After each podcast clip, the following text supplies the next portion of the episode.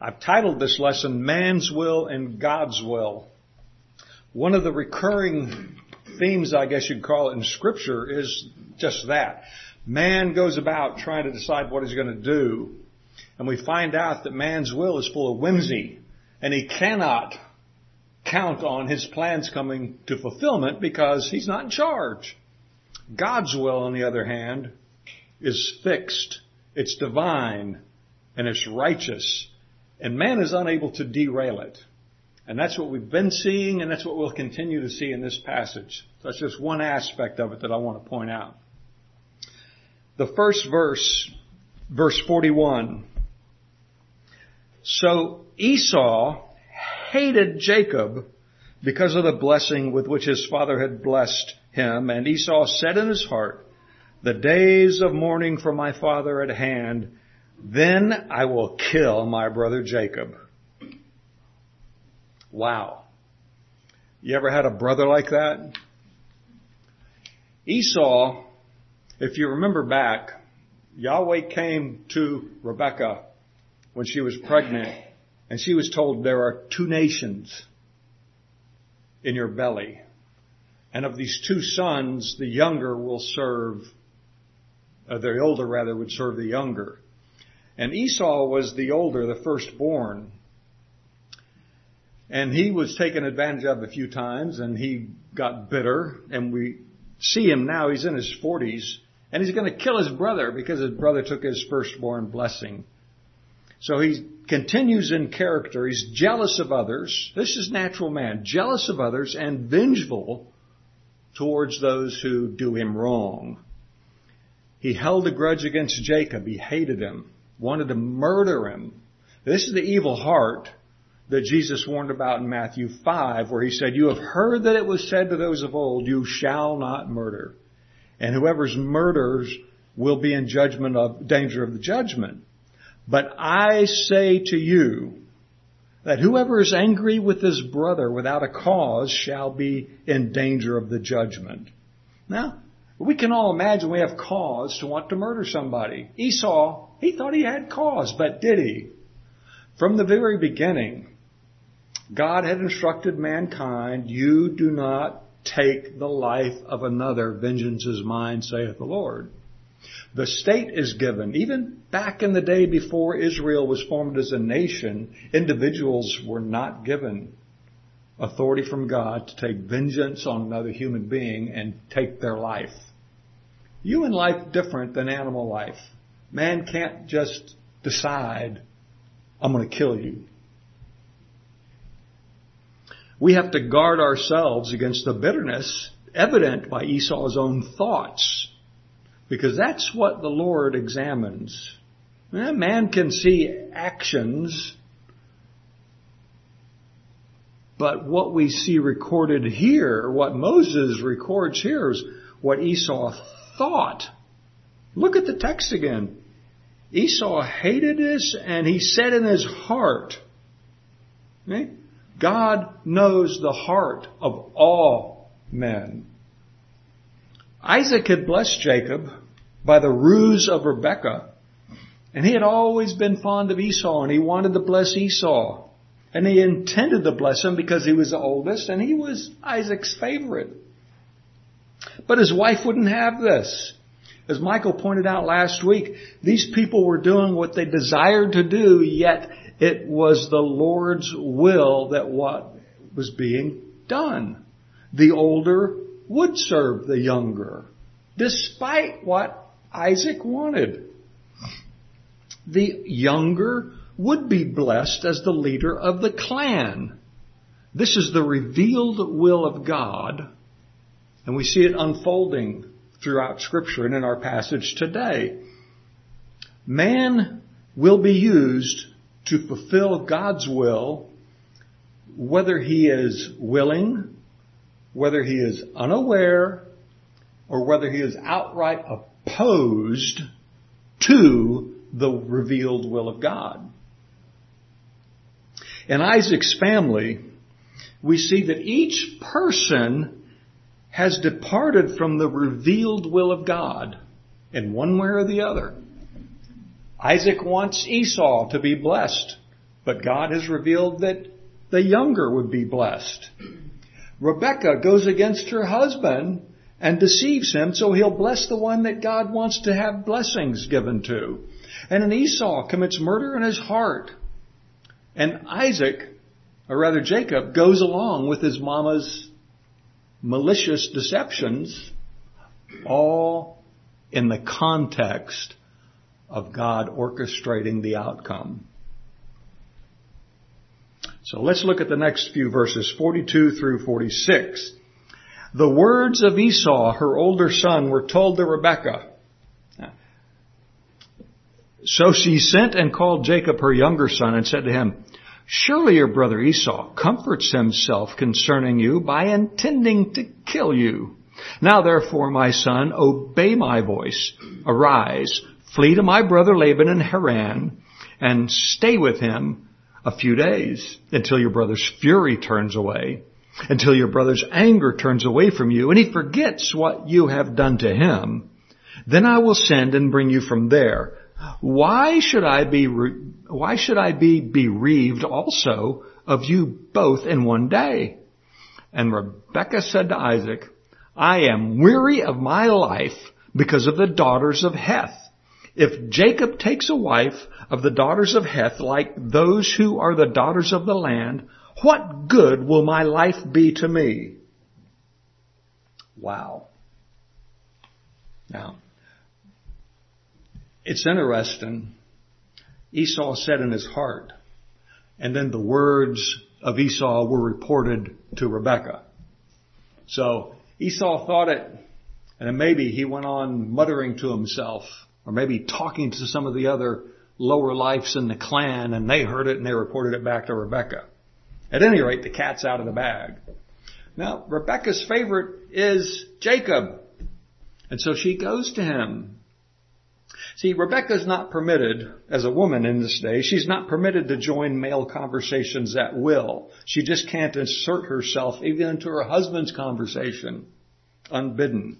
So she's got to rely on secondhand information or subterfuge in each of these events we've heard about. The, each of these events where Rebecca has done something, words came to her. She, she went and found out. She overheard. Her information wasn't wrong, but it was gathered in secret. She didn't want to be discovered. She's not content for her husband to lead the clan and his family. She and he have different favorite sons, and each of them seeks to prosper his or her favorite. She told Jacob, your brother Esau is consoling himself by planning to kill you. How quaint. Can you, can you fathom having a son who's consoling himself by thinking of murdering his brother? Pretty brutal consolation.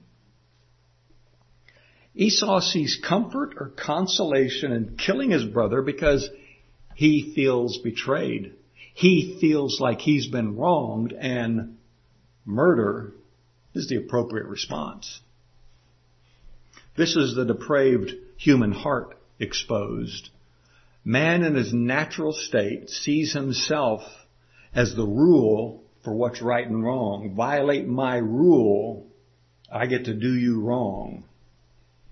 God's word puts limits on that repudiates it as wrong.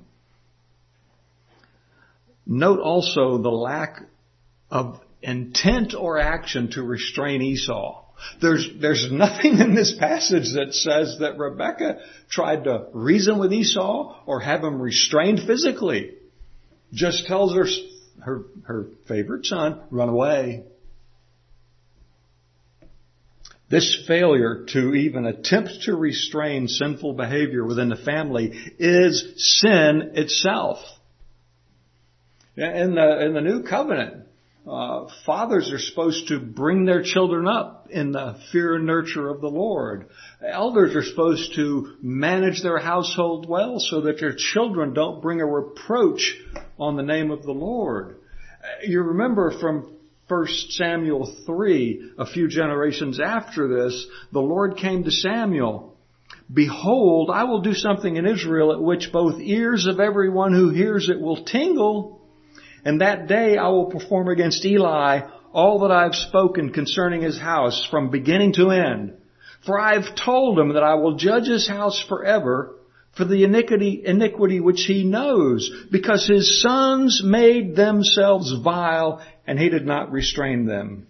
And therefore I have sworn to the house of Eli that the iniquity of Eli's house shall not be atoned for by sacrifice or offering forever. Pretty stern stuff in the Old Covenant. But this also reflects on why elders are held to that standard of ruling his own house well and having his children in submission with all reverence. You can't just sit back and let young kids, especially unregenerate young kids, but all young kids, have their way. There has to be boundaries established. This is why every parent must honor the Lord by seeking to restrain the sin in his children and teach them the ways of truth. When, when our kids were little, I was not a Christian and I was negligent. I was derelict in this regard. It's not the way to go. If you are in Christ and you have kids in your home, it's your obligation to teach them the ways of God. So Sarah, or Rebecca rather, she sends her son Jacob to her kinfolk for safety. She's bitter over the Hittite wives that Esau had previously taken. Look back in chapter 26, verses 34 and 35. Um, when Esau was 40 years old, he took his wives, Judith, the daughter of Beeri the Hittite, and Basemath, the daughter of Elon the Hittite, and they were a grief to the mind of Isaac and Rebekah. So Rebekah's reflecting on this and she's heaping up anxiety on herself, imagining the trouble she would experience if Jacob was to marry a Hittite woman as Esau had done. This worked its way into Rebekah's mind as she pressed Jacob to follow the guidance of Abraham regarding choosing a wife for Isaac. You remember that when Isaac was of age, Abraham sent his most trusted steward back to Abraham's kinfolk to bring a wife for Isaac. And that's where Rebekah was found. God led that man to the water trough and Rebekah was brought as a wife for Isaac. And so Rebecca, she remembers God did this once. He had this instruction. We need to go back to our own clan to get a wife for my favorite son. He, he, she calls him her son. And she calls Esau your son. Her main goal motivating her to do this is not the welfare of her son, but her own sense of peace and sanity. If Jacob married a Hittite, Rebecca says, my life would be over. What use is my life? What, what good will my life be to me? See this? What good will my life be to me? You, you get married. You join a covenant community of believers. Your life is not to serve yourself, but our lives are to serve one another. Rebecca, she's self-focused here. That, that's, that's what's driving everything she does. What, what's good for me? It's the common pit for humanity, looking inward to determine the course of action rather than looking to God. See, God's ways alone are untainted by sinful emotion. God has emotions, but everything about Him is pure and infinite. See, God calls himself a jealous God. He can be jealous without being sinful. When you and I are jealous, it's because we're self-absorbed and we're tainted by sin. God's self-absorbed because He's all glorious and has no darkness in Him. There's nothing better than Him. Ron Crisp observed, Isaac rebelled against God and saw his plans come to naught. I like that word. His favorite son went bad, and his home was filled with strife. Esau lost the blessing and his soul. He was a man who loved neither God nor his people. His murderous intent toward Jacob was a manifestation of his character. That pretty much sums up Esau. One, one commentator observed, reflecting back on Rebekah's devious plan in chapter 27 to steal the blessing from Esau. He says that the Bible paints a picture of a troubled family Rebecca was using her son, not their son, to destroy her husband's plan. And Jacob agreeing to lie to his father and cheat his brother again. A curse of an unexpected sort was the result for Jacob and Rebecca. Their scheme forced Jacob to leave his father and mother, and the Bible gives no indication that Rebecca ever saw her favorite son again. So she did everything for herself and the son that she cherished, she sent away so he'd be protected and come back in a few days. No record that she ever saw him again. Is that better for her soul, do you reckon, than what if he had stayed and married a Hittite woman? We don't know. She sent him away good for him to marry somebody from his from his parents' clan. That's the plan. Never sees him again. Genesis uh, 27, 5 and 6. Uh, Rebecca was listening when Isaac spoke to Esau, his son, and Esau went to the field to bring it, and Rebecca spoke to Jacob, her son, saying, Indeed, I will make your father speak to Esau, your brother, say, Bring me game, and so forth. His, her son, See what he, she says there? Rebecca spoke to Jacob, her son. This attitude amongst parents is regrettable. It's damaging to family.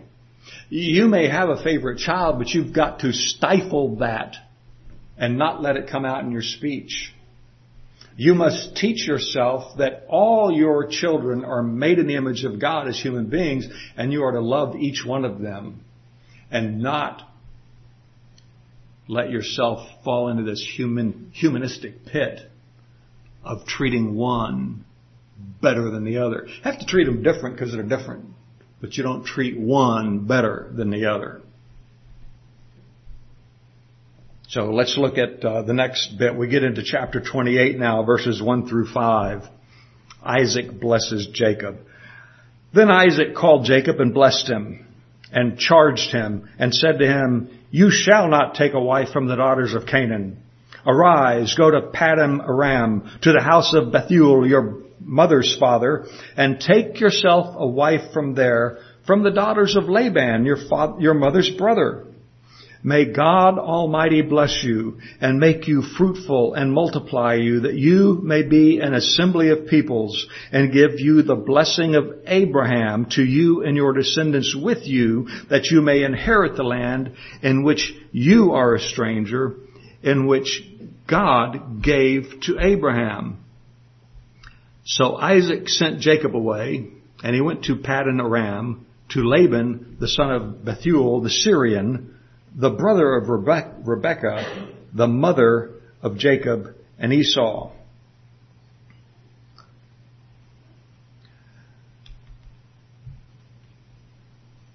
Apparently Isaac, Michael mentioned this last week, maybe Isaac had a conversion experience in last week's passage.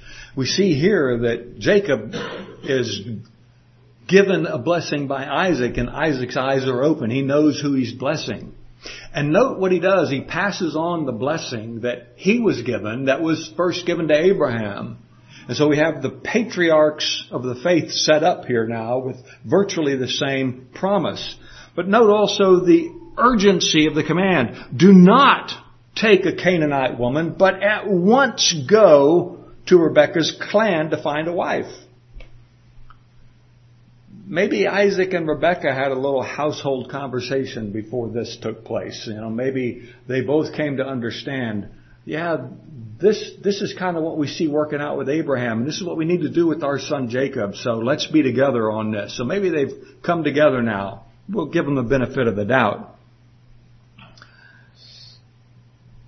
It is contrary to the lack of cooperation and the outright malicious manipulation that we have been seeing in this family, however.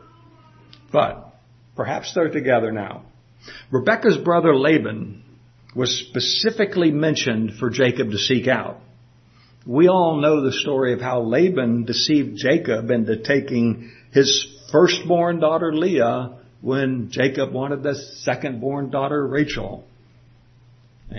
You might say what goes around comes around. It's interesting to me though that he was deceived eh, differently than how he deceived his dad.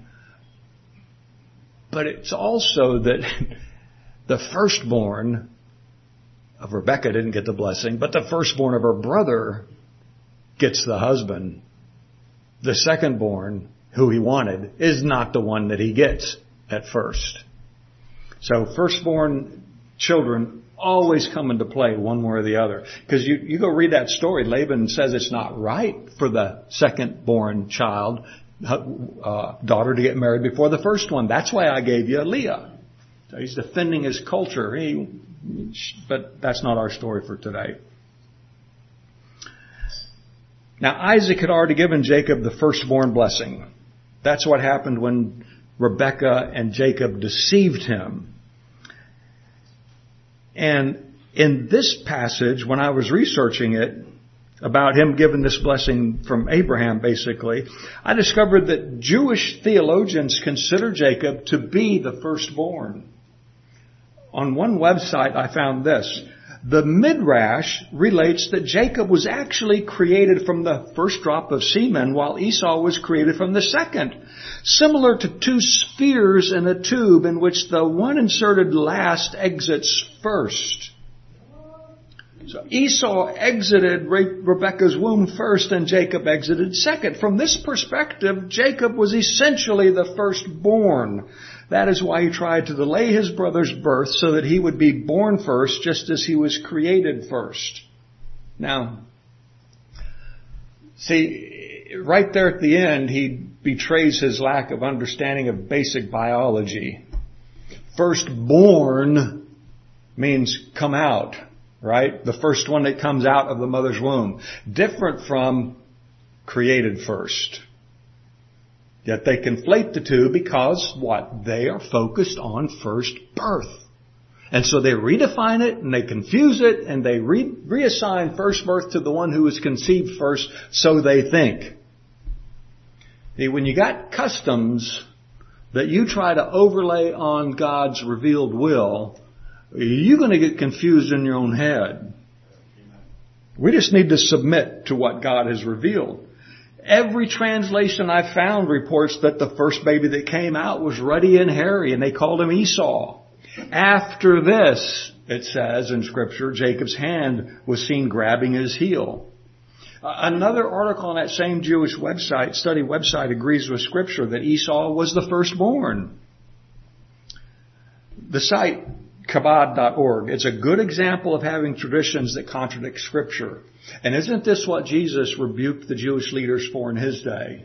You have by your traditions made the word of God of no effect. We have to guard ourselves that we don't get caught up in that trap. Because people who do these things undermine the authority of scripture. And they set up themselves as a judge of what is right and what is honorable. And doesn't that get back to the temptation in the garden? God knows that in the day that you eat, your eyes will be opened and you will know good and evil, being able to discern that.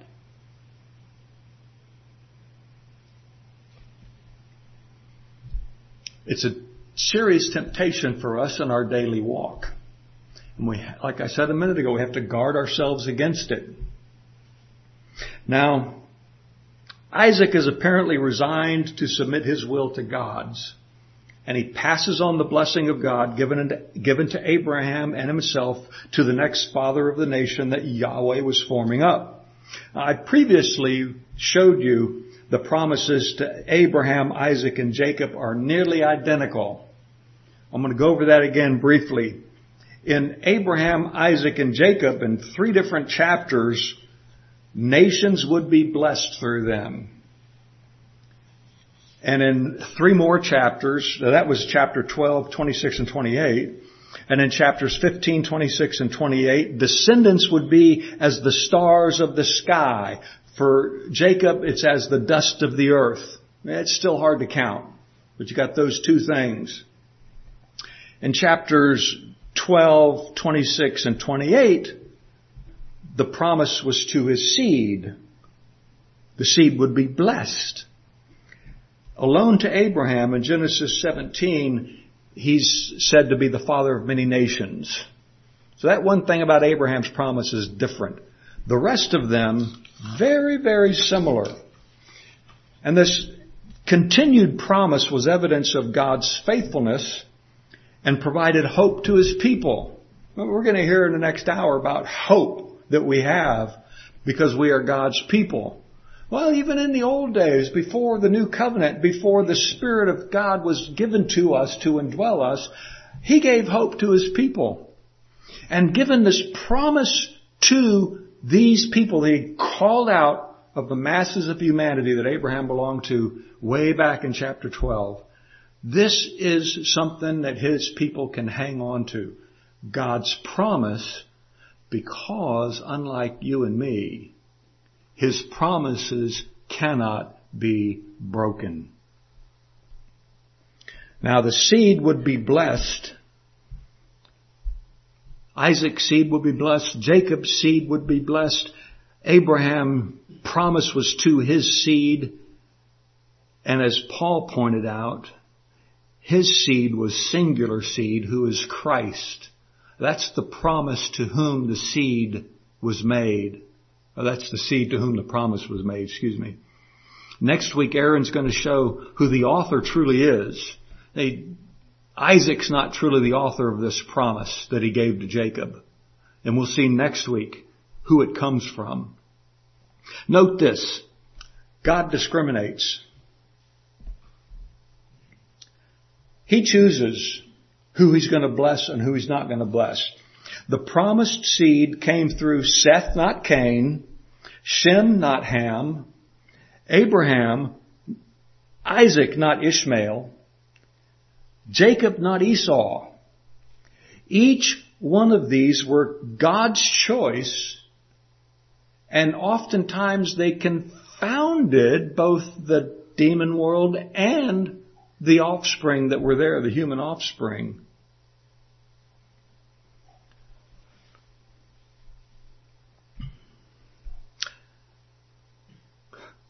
Our confidence in God is in realizing that He is Lord of all and that there is none like Him.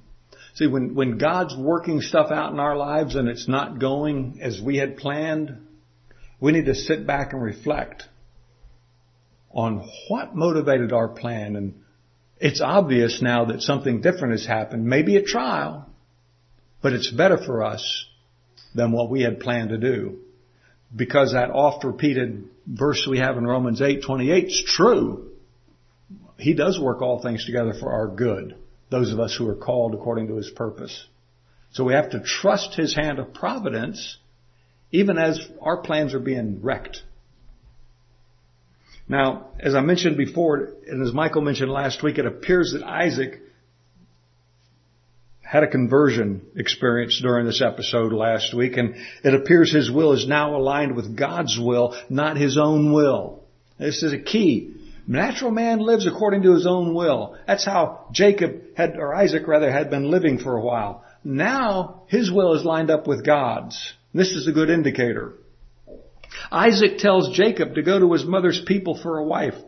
The same people that Rebekah told Jacob to run to. And again, this is reminiscent of how Isaac's wife was found. But this would not work out its way in Jacob's life as it worked out for Isaac. The last passage in our text is verses 6 through 9. Esau responds. Esau saw that Isaac had blessed Jacob and had sent him away to Paddan Aram to take himself a wife from there. and that as he had blessed him, he gave him a charge saying, You shall not take a wife from the daughters of Canaan. And that Jacob had obeyed his father and his mother and had gone to Paddan Aram. And so Esau saw that the daughters of Canaan did not please his father Isaac. So Esau went to Ishmael and took Mahalath, Mahalath, the daughter of Ishmael, Abraham's son, the sister of Nebajoth, to be his wife in addition to the wives that he had. Now, Jacob's listening to his parents now. It, they're in agreement. They're not fighting each other in their counsel. So he did like Jacob did. He went to Paddan Aram to find a wife. He went to where his mother's clans was. Esau's not stupid. He knew that his mother was grieved over his Hittite wives. He saw that it was not good in his father's eyes for him to take another wife among those people. So he went to where the other son was sent. So he pays attention and he follows Isaac's counsel to Jacob and he takes his third wife from the clan of Ishmael. Yeah, he went close, but he didn't get the home base. He went to Ishmael, not to Abraham. Now, Ishmael is Esau's spiritual father. Ishmael represents those who take up their hand against the people of God. That's Esau's place. Esau wanted to please his mother and father, but it appears he had no concern to please the God of his father. So instead of looking to Abraham's people who were following God, he looks to Abraham's offspring that were not following God. Even so, taking a wife from Ishmael's clan was not the same as taking a wife from Abraham's brother, Nahor, his clan, from which Rebekah came. So he got close, but he didn't get to home base. So if you're a religious person and you're trying to do good, you can get close, but you can never satisfy God working on your own terms. What can we conclude from all of this?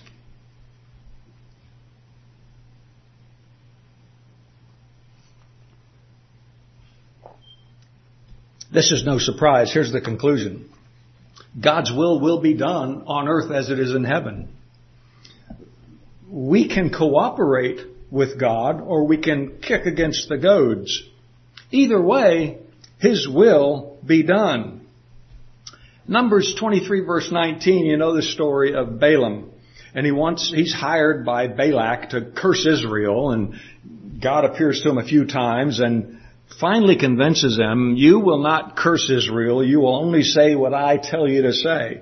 And in verse 19, he tells Balak, God is not man that he should lie, nor a son of man that he should repent. Has he said and will not he do it? Or has he spoken and will he not make it good? See, God alone can say and do, and nobody can turn him back. How futile it is for us to fight against providence. Griffith Thomas offers some insight. He says, one, God has a plan for every life.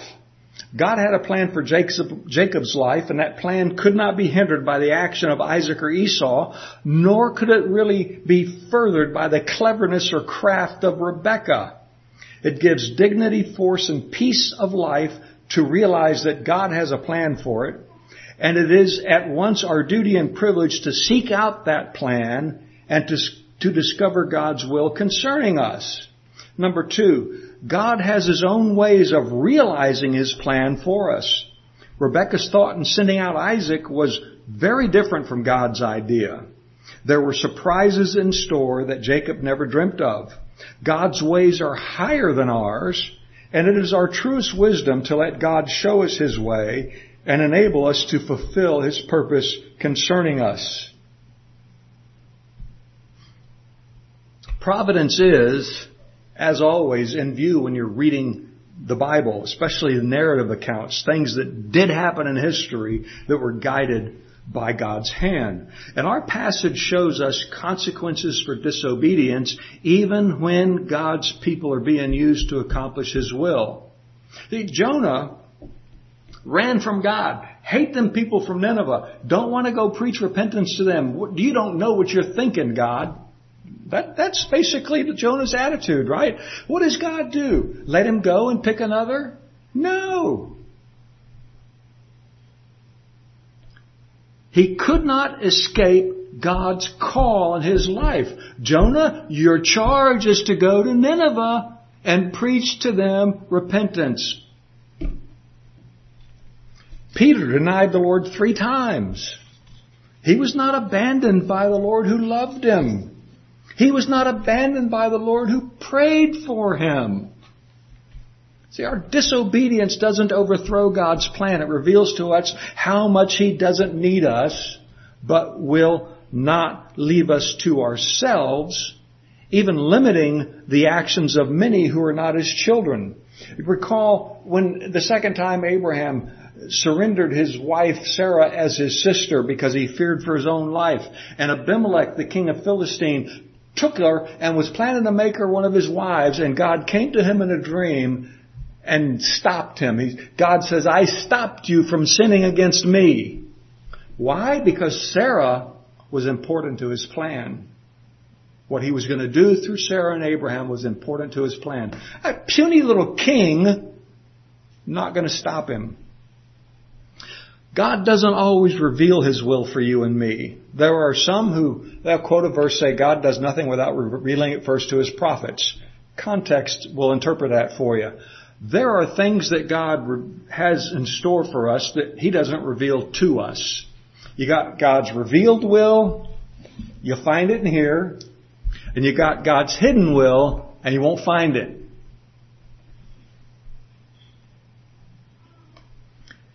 As with Jacob's son Joseph, who would find out after many trials and uncertain circumstances that Yahweh was guiding all the events in order to save the people he had chosen to be his covenant people.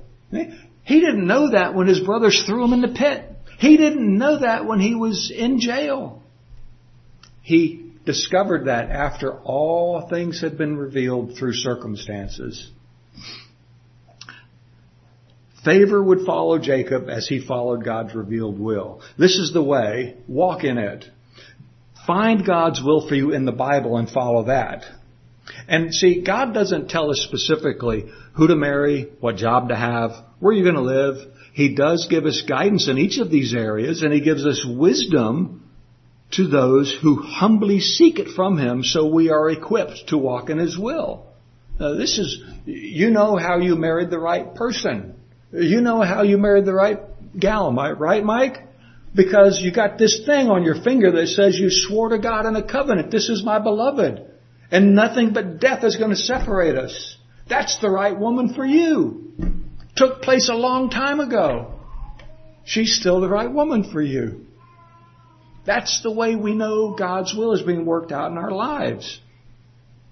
And as many areas of our lives, He does provide clear instructions that we would do well to obey. We tend to skim over what He has told us so we can worry about what He hasn't. 1 Thessalonians 5. Joan pointed this out to me years ago, before I was even in Christ. She says, you want to know God's will for you? Here. 1 Thessalonians 5. She's probably going to say, I don't remember doing that. We, we have those moments too. Um, verses 12, starting in 12. Where is it? Mm-hmm. Yeah, 12 through 22. And we urge you, brethren, to recognize those who labor among you and who are over you in the Lord, and admonish you to esteem them very highly in love for their work's sake. Be at peace among yourselves.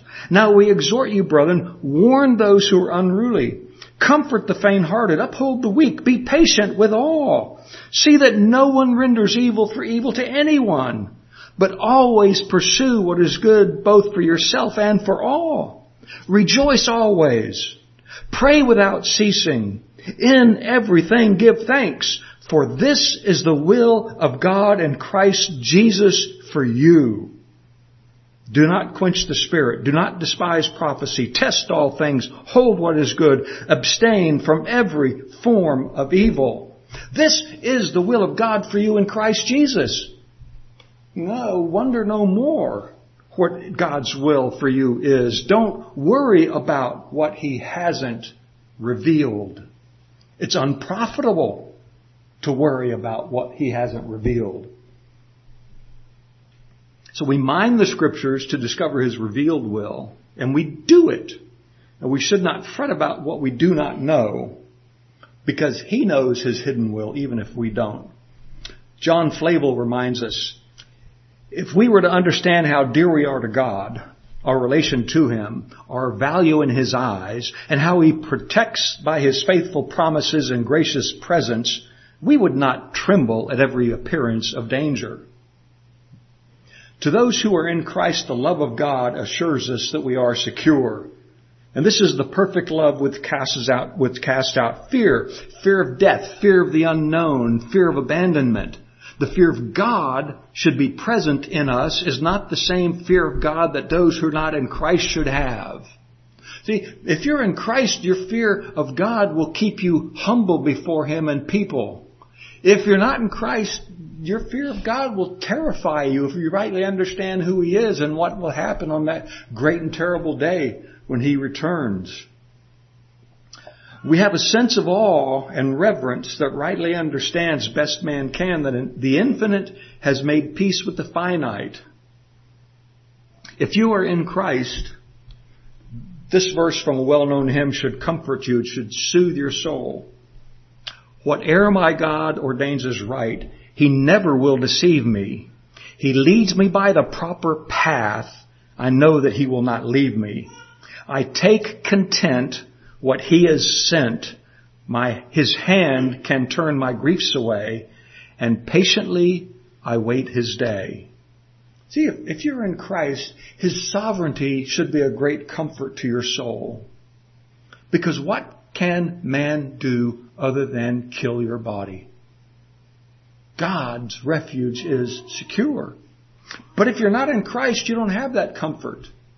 But there's another verse from another hymn that ought to be information for you. All things are ready. Come. All barriers are removed. And God in Christ, His precious love to fallen man has proved.